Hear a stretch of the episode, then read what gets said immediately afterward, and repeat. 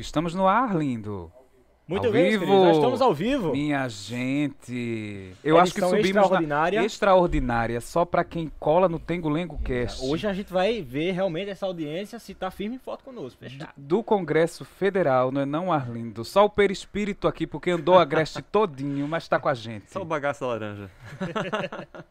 Seja bem-vindo, deputado Túlio Gadelha. E muito obrigado, né? Depois dessas andanças todinha, quem tá acompanhando o Instagram de Túlio Gadelha tá vendo. Não E- sei se você sabe, mas esse é o, é é o podcast mais nordestino da galáxia. Não, deu pra perceber aqui pela decoração, pelo Né? perfil. E a gente tá recebendo o deputado mais nordestino da galáxia, da galáxia né, É Arlindo? isso Tô aí. até nervoso. Já tá nervoso. Eu tô um Tô pouco vendo que tá nervoso. Porque esse ano ele tá trabalhando demais, Arlindo. E a gente tem que fazer um bate-pronto pra ele poder falar rápido, que a adolescência agora é tudo TikTok, né? É juventude. Um minuto, rapidinho ali, dá o flash É, e deu uma falar, mensagem de imediato. não fala mais, né? E já tá passando assim, tá passando.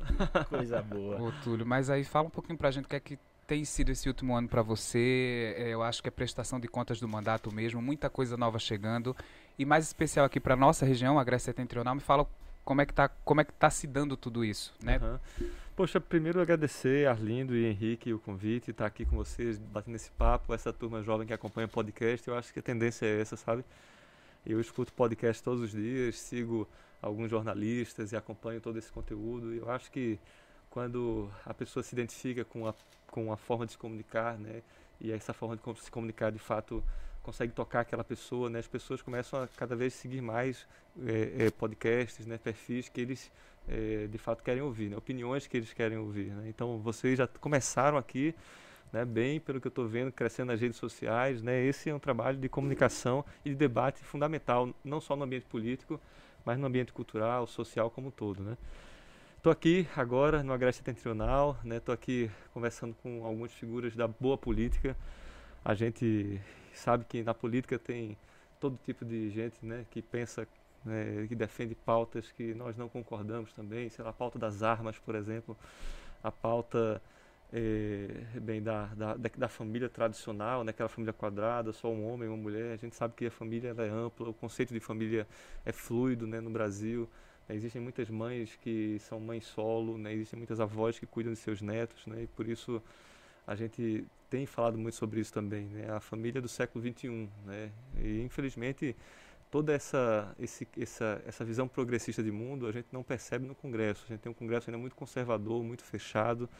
As boas pautas não são eh, sequer pautadas né, no Congresso. O Brasil precisa avançar muito ainda no que diz respeito à, à política de direitos humanos, né, de política progressista mesmo. Ô, Túlio, eu gostaria de comentar contigo, justamente sabendo esse ensejo, toda essa dificuldade do que realmente levar essa expressividade, do realmente ser brasileiro, tudo isso. Eu gostaria, o que te motiva hoje, assim, permanecer nessa luta, nessa busca por direitos, a garantia da liberdade, realmente fazer valer essa diversidade brasileira? Primeiro, eh, Arlindo, saber que eh, a gente não tem como mudar a política por fora, né? Se você quer mudar, você tem que entrar, tem que botar a cara no santinho, como a gente fala, né? A gente faz política com o pé na porta, né? Porque é um ambiente muito conservador ainda, é um ambiente muito formal. A gente sabe que eh, muita gente é eleita não para defender as pessoas que votaram nelas, mas pra, muito mais para defender, às vezes, interesses financeiros ou empresariais apenas, sabe? Que eu acho lógico, é importante se criar um campo promissor para os negócios, né, dentro do ambiente político, mas tem muita gente que assume mandato para defender interesses pessoais, né, e empresariais, né? A gente vê no Congresso a bancada ruralista, por exemplo, enorme, cada cada legislatura crescendo mais, né? Então, ou você eh, coloca a cara no santinho para entrar e mudar essa realidade, para conscientizar as pessoas de que as pessoas precisam defender seus interesses, seus direitos, né? Ou a gente vive o que a gente está vivendo hoje, de um governo que tenta retirar direitos, né? Que retira recursos de áreas importantes como a educação, a ciência e tecnologia, a pesquisa, a área da saúde, né? E por isso eh, a minha decisão por entrar na política vem muito no sentido de participar e conscientizar as pessoas da importância da participação. Ô Túlio, e é muito importante o que você traz. Eu acho que Passira viu isso, é a cidade sede do nosso podcast, mas eu acho que toda a região, acho que Passira viu isso com a candidatura da professora Vanessa. Você veio até aqui, fala com o jovem, traz o jovem para perto, discute e tal. A gente vê muitos é, Túlio Gadelha Lovers por aí, né? se espelhando na sua história. Ah, e aí legal. a gente vê as eleições de 2022 se aproximando. E a gente Uhum. vê esse crescimento da desinformação, da negação da ciência, do Perfeito. jovem realmente também polarizado com essa avalanche de informação. E aí o que é que você traz para 2022? A gente vê também muita coisa acontecendo no seu partido, o PDT, a gente vê eh, o Ciro Gomes já se posicionando nessa questão toda, a gente vê o, o caldeirão de emoções que está Brasília. Como é que vem o Túlio? Eu já conversei com o Dani Portela, com o próprio Juliano. Uhum. Ele vem para o pessoal, o pessoal da rede, inclusive nosso amigo aqui da, da regional, né? O, Emanuel diretor da juventude da rede disse: olha, fale com ele que tá tudo certo para ele vir para a rede. e a gente quer saber como vem Túlio Gadelha para 2022.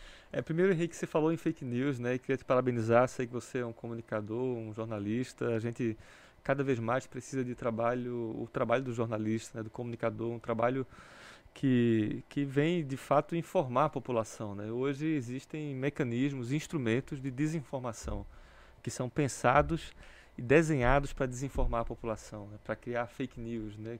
para difamar a imagem de pessoas e e bem, isso na política corre é, é um risco seríssimo de, de da gente ter o que a gente tem hoje de fato, né? Que é um governo que nega a ciência, é um governo que é, desinforma as pessoas, né? E a imprensa como todo vem fazendo um trabalho muito sério, muito importante para o Brasil, né? De combater fake news, as agências de checagem também têm cumprido esse papel muito importante. E acreditando nessa boa política, né, e valorizando também os profissionais da comunicação, a gente eh, anda em um momento muito decepcionado com o nosso partido. Não só por conta dessa votação mais recente, da PEC 23, onde dos 21 deputados do PDT, 15 votaram favoráveis né, à PEC dos precatórios, é, ou, ou à PEC do calote, eh, mas também por conta de outras questões internas do partido. né, que é a falta de democracia interna, né, as comissões provisórias intermináveis, e olha, todos os partidos, quase todos os partidos têm isso. Comissões provisórias eternas, né? Parece uma contradição, né? Pro- Provisória e eterna, né? Por quê? Porque as comissões provisórias deveriam ser direções temporárias, provisórias, o nome já diz, para poder dirigir e conduzir o partido para uma convenção. A convenção do partido deve eleger a direção do partido. Uma comissão provisória, por exemplo, no PDT, que deveria ter vigência de seis meses, já está há 27 anos já está há 27 anos né, no, com, mesmo, com a mesma família no comando partidário. Eu não tenho nada contra a família, né? inclusive respeito a atuação da família, a atuação política da família. Mas a gente precisa fazer uma autocrítica sobre essa, essa organização política que a gente tem em Pernambuco de oligarquias familiares. Pernambuco vive uma eterna oligarquia familiar de política há muitos anos, há décadas. Né? Ou a gente para para discutir isso, sobre a importância de ter pessoas comuns ocupando espaços de representação, ou a gente vai viver sempre sob o comando dessas oligarquias familiares. Olha para a Assembleia Legislativa, você vai ver 49 deputados. Desses 49 deputados, muitos são jovens, né? são deputados com menos de 33, menos de 35 anos, são deputados jovens, mas todos eles, ou quase todos eles, são filhos de pessoas que já estavam lá. São filhos de senadores, filhos de ex-prefeitos, filhos de prefeitos, de deputados, de ex-deputados. Então é uma renovação de caras, mas não uma renovação de práticas. Por isso, assim, eu não acredito na política familiar. Eu não acredito que uma a política familiar vá mudar a realidade das pessoas. Eu acredito que as pessoas comuns, ocupando espaço de representação, elas vão conseguir construir uma transformação social necessária, antenada e alinhada com o desejo das pessoas. E por isso que essa decepção com o meu partido, e o PDT é meu primeiro e único partido, já chegou a um limite que a gente decidiu arrumar as malas para poder ver onde é que a gente pode construir um projeto político com pessoas que são necessárias nos espaços políticos na sociedade. Mas ainda não se tem uma decisão para onde você vai Pois é, migrar. como você falou, Henrique, a gente tem convites, né? O convite do PT, o, o, do PT inclusive, né? Do presidente Lula, quando veio aqui, me fez o convite, chamou para ir para São Paulo conversar com ele. Convite do da Rede, que é um partido leve, que tem falado de causas necessárias para o Brasil e para o mundo, da sustentabilidade, né? Do olhar para o futuro e das profissões do futuro. Né? Tem figuras como Marina Silva, como Randolph, são é, figuras políticas né, que têm grande representatividade na sociedade. Né? É, tem o PSOL, que eu tenho grandes amigos no PSOL, né? são pessoas extremamente combativas, de uma política séria, honesta, transparente. Antenadas às pautas progressistas, né, que defendem os mais excluídos, marginalizados, as pessoas que estão em situação de rua, as pessoas com deficiência, né? Ou seja, são partidos é, possíveis, né? Partidos que eu, eu, eu, eu, além de outros partidos que me fizeram convite também, né? Tem o próprio PROS, o AGI, né? Avante, esses partidos que, que eu também acho que eles cumprem um papel importante na política, mas eu me identifico mais com esses partidos que têm causas claras e têm história. Bacana. Olha aí, para quem estava esperando a exclusiva, a gente vai sair já já, mas pelo menos ele já afunilou, né, Arlindo? Já estreitou, é. né, os caminhos. é, Grande Túlio, é, 12 de setembro, a gente viu um movimento contra Bolsonaro, um incentivo à Forte, saída, isso. né? É, toda essa movimentação até juntou um pouquinho movimentos de direita, por exemplo, o próprio MBL, o Vem Pra Rua, é, e muito se falou sobre a união Aí tu faz tudo junto, como se diz o Matuto fez, diz, tudo junto à mesma panela, uhum. né? Como reagir a esse argumento? Você se coloca uma pessoa das causas sociais e, por outro lado, um MBL que se coloca pró-liberalismo. É, olha, 12 de setembro foi um movimento é, que eu não fui para a rua porque é um movimento que dizia nem Lula nem Bolsonaro, né? Eu acho que a gente chegou a um momento que a gente tem que jogar com a ciência, né? A ciência, e a ciência política é uma ciência, mostra que o cenário está polarizado. Eu respeito a, o projeto do, da terceira via né, e defendi um projeto assim para o Brasil em 2018, porque compreendi que aquele era o momento da gente apresentar uma alternativa, que sabíamos que Lula não seria candidato naquela eleição, mas agora o cenário, o cenário polarizou completamente. Né?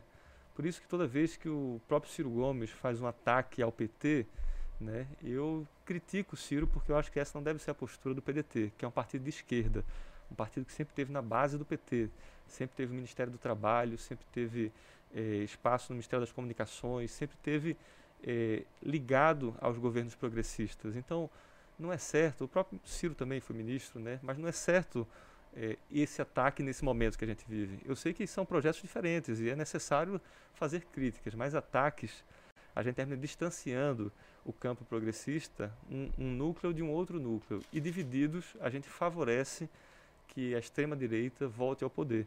Foi o que aconteceu também em 2018. Né? O distanciamento dessas duas frentes, que são frentes progressistas necessárias para a política brasileira, levou à eleição de Bolsonaro. Então hoje minha defesa é pela unidade desse campo. Eu acho que Ciro e Lula precisam sentar e se resolver porque a gente não pode correr o risco de levar, de perder essa eleição para Bolsonaro novamente. É importante. Gente, deixa eu só agradecer aqui nesse Tengolengo super especial a todos os nossos parceiros, ao nosso doutor Márcio Souza que está ali, que cuida da, dos testes de Covid, dos nossos convidados, da gente, de toda a equipe, ao Hotel das Oliveiras, que o Túlio, na correria, não vai poder se hospedar lá, mas quando voltar já está convidado para o Hotel das Oliveiras, Opa. não é isso, Arlindo? Exatamente. Lá em Limoeiro. A nossa psicopedagoga maravilhosa, a doutora Isabel Souza, cuidando das nossas criancinhas, principalmente nesse novo normal, que as crianças aí estão mais desafiadas ainda a aprender aprendizagem, isso é bem importante. E claro, hoje educação, Túlio Gadelha, tudo que ele representa, um parceiro novo para oferecer aqui esse nosso episódio surpresa só para fãs Tengulengo, que é o intensivo preparatórios lá de, de São Lourenço da Mata, porém agora chega numa versão online para todo mundo que está correndo aí para entrar na universidade, para se preparar para o Enem, na descrição desse vídeo, gente, tem o site deles, o telefone para você saber mais um pouquinho e dá tempo ainda de você treinar, de você tirar onda e chegar no Enem preparado para realmente chegar em 2022 com voto consciente e com um pezinho aí na universidade, que é muito importante para abrir portas, abrir, abrir mundos. Túlio, a gente sabe que a sua plateia digital é enorme, são quase é, um milhão e meio de seguidores, todo mundo sabe quem é você e é muito importante que a gente também saiba quem é o político Túlio, para além de qualquer outra coisa. Então vamos aproveitar esses minutos finais para que você fale para Arlindo, que tem 19 anos, para mim, que estou chegando aos 30, para essa juventude que é um campo enorme, qual a mensagem que você deixa, principalmente para o jovem do interior do Nordeste, que é o que o Tengulengo representa. Né? A gente está falando para esse jovem que precisa de oportunidade, que precisa de sobrevivência nessa selva. Então deixa aí uma mensagem para a gente. É, eu queria dizer que a gente não pode baixar a cabeça, né? A gente tem sempre que olhar para o futuro com esperança. A gente tem sempre que olhar para o futuro com esperança, com vontade de mudar as coisas, né? É, vejo muitos jovens, inclusive, querendo sair do Brasil diante desse momento que a gente vive. E isso é muito triste, né? E tudo isso é, preocupa muito, porque é essa juventude que vai construir o futuro, né? seja nas questões políticas, ambientais, é, o, a questão educacional, cultural, né? as políticas de saúde. Então, assim, precisamos dessa juventude engajada politicamente, consciente politicamente acima de tudo. Então, para que isso, é, para que esse futuro venha, né? para que isso aconteça, a gente tem que olhar para nossas cidades com o olhar de que é preciso desenvolver e buscar desenvolvimento para essas cidades também tanto os jovens eh, das cidades querem sair do Brasil, como sair de suas cidades em busca de oportunidade, e é possível e necessário discutir com as gestões, com os prefeitos, como trazer oportunidade para a juventude. Hoje, toda prefeitura tem um espaço dos conselhos, né, que são os conselhos de políticas públicas para a juventude, para o meio ambiente, conselho de saúde, conselho de educação. Esses conselhos é, são espaços legítimos de participação da sociedade civil dentro da gestão pública. Então a juventude tem que ocupar esses conselhos, tem que pressionar os prefeitos, tem que discutir projetos desde a área do esporte, a área da educação, projetos de sustentabilidade para o meio ambiente, né? Então é isso, se envolver com as cidades, se envolver com a gestão pública, buscar formação política. E eu, eu falo, não é formação política é a formação que eu defendo, existem vários campos, né? Socialistas, né? existem é, os trabalhistas, existem é, os democratas, existem os sociais-democratas. Assim, assim, então você existem... não é contra as escolas do agora, do do, do, Renova BR? Como é que você enxerga isso? Eu sou contra. Eu acho que esse pessoal tem que, e tem feito isso, aprofundado o debate político, formado jovens politicamente, mas eu sou contra o financiamento de campanhas por parte desses grupos. É, contra, a favor da formação política, eu acho que cada um tem uma capacidade, um dever de debater e cada um forma a sua consciência, mas a partir do momento que esses grupos eles começam a intervir naqueles projetos daqueles jovens, em financiar esses jovens para que eles é, disputem eleições e sejam eleitos, você cria um poder paralelo aí. Né? É uma influ é a influência financeira que sempre existiu né, na política, mas é, mas é uma influência é, financeira em mandatos disfarçadas de formação política. E é isso que a gente tem que ficar atento. Né? A isso que a gente tem que ficar atento. Mas eu, eu sobre mensagens jovens, eu acredito que o futuro é um futuro bom. Né? O Brasil é um país de grandes potências, o Brasil é um país de oportunidades. A gente precisa resgatar aquilo que a gente construiu, as políticas sociais, a gente precisa combater essas desigualdades sociais que estão cada vez maiores no Brasil, a quantidade de milionários e bilionários tem crescido e a extrema pobreza voltou à pauta, a fome voltou à pauta, são mais de 19 milhões de brasileiros sem ter o que comer hoje, sem comer há 24 horas. São 119 milhões de brasileiros em situação de insegurança alimentar, sem saber o que vão comer na próxima semana. Então, toda essa situação é muito preocupante, mas a gente não pode perder a esperança no futuro. E por isso, vamos entrar para a política, vamos discutir e vamos mudar essa realidade, gente. Rapaz. A esperança é a última que morre, né? É isso aí, mensagem de Túlio Gadelha, minha gente. Não tem Cast. Muito obrigado. Arrasou, Túlio Gadelha. Túlio Gadelha. Obrigado, Obrigado pelo espaço, valeu, apesar galera, da agenda parabéns. toda lotada, né? Corrida. Obrigado, professora Vanessa Gomes, pela ponte. Espero ter falado coisa com coisa, tô só o bagaço aqui. Que nada. Olha aí, Túlio Gadelha diz Tengo Lengo Cast que está só o bagaço. valeu, pessoal. Valeu, valeu, deputado. Parabéns pelo Muito trabalho, obrigado. todo mundo aí. Valeu, gente, pelo tempo aí desperdiçado nessa conversa. Espero que sirva para reflexão. Gente, na nossa segunda tela, que é o nosso Instagram, tem a lembrancinha do Tengo Lengo Cast. Corre lá que a gente vai postar foto já já, viu? Engaja muito aí na, na, no, na fotinho de Túlio Gadelha, né? levando presentinhos do Tengo Lengo Cast. Oba, isso aí. Valeu, gente. Valeu, valeu gente. Cícero. Obrigado, valeu, viu? galera. Vou tomar esse café que esfriou agora.